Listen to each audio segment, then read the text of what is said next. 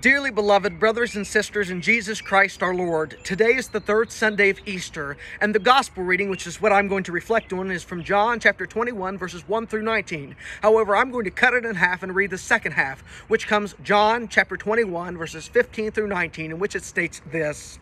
When they had finished breakfast, Jesus said to Simon Peter, Simon, son of John, do you love me more than these? Simon Peter answered him, Yes, Lord, you know that I love you. Jesus said to him, Feed my lambs. He then said to Simon Peter a second time, Simon, son of John, do you love me? Simon Peter answered him, Yes, Lord, you know that I love you. Jesus said to him, Tend my sheep. Jesus said to him the third time, Simon, son of John, do you love me? Peter was distressed that Jesus had said to him a third time, Do you love me? And he said to him, Lord, you know everything. You know that I love you. Jesus said to him, Feed my sheep. Amen, amen. I say to you, when you were younger, you used to dress yourself and go where you wanted.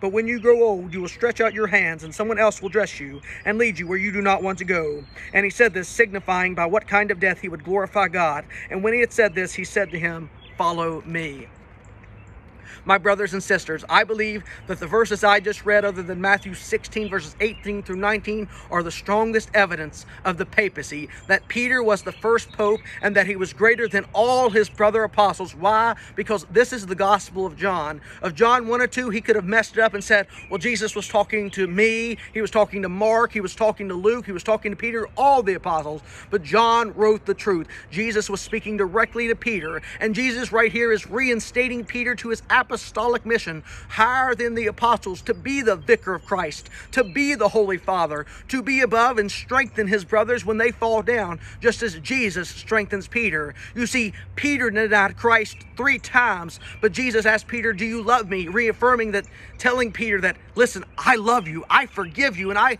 understand what you did. And although, yes, it was wrong, that doesn't mean that you're no longer dismissed from your apostolic mission. You see, my brothers and sisters, in this day and age, we treat our current Pope, the Holy Father, Pope Francis, the Vicar of Christ. And although, yes, I, I may not like him at times, he's still the Vicar of Jesus Christ, even if he makes mistakes. He's going to make mistakes just as Peter did and all of St. Peter's successors, but that doesn't invalidate his papacy. That's why if you deny the papacy, you deny that Pope Francis is the legitimate Pope, you're not Catholic. As Pope Boniface VIII once said, we declare, we pronounce, and we define that it is absolutely necessary for salvation that every human creature be subject to the Roman pontiff. And that is so true, brothers and sisters. So I want to tell you this, although we although Pope Francis may fail at times, that doesn't invalidate his papacy. Just as when Jesus Christ, just as when Peter denied Jesus Christ, that didn't invalidate Peter's papacy. It's going to last. And know this, that we should forgive the Pope just as Jesus forgave our first Pope Peter. My brothers and sisters, in the name of the Father and of the Son and of the Holy Spirit,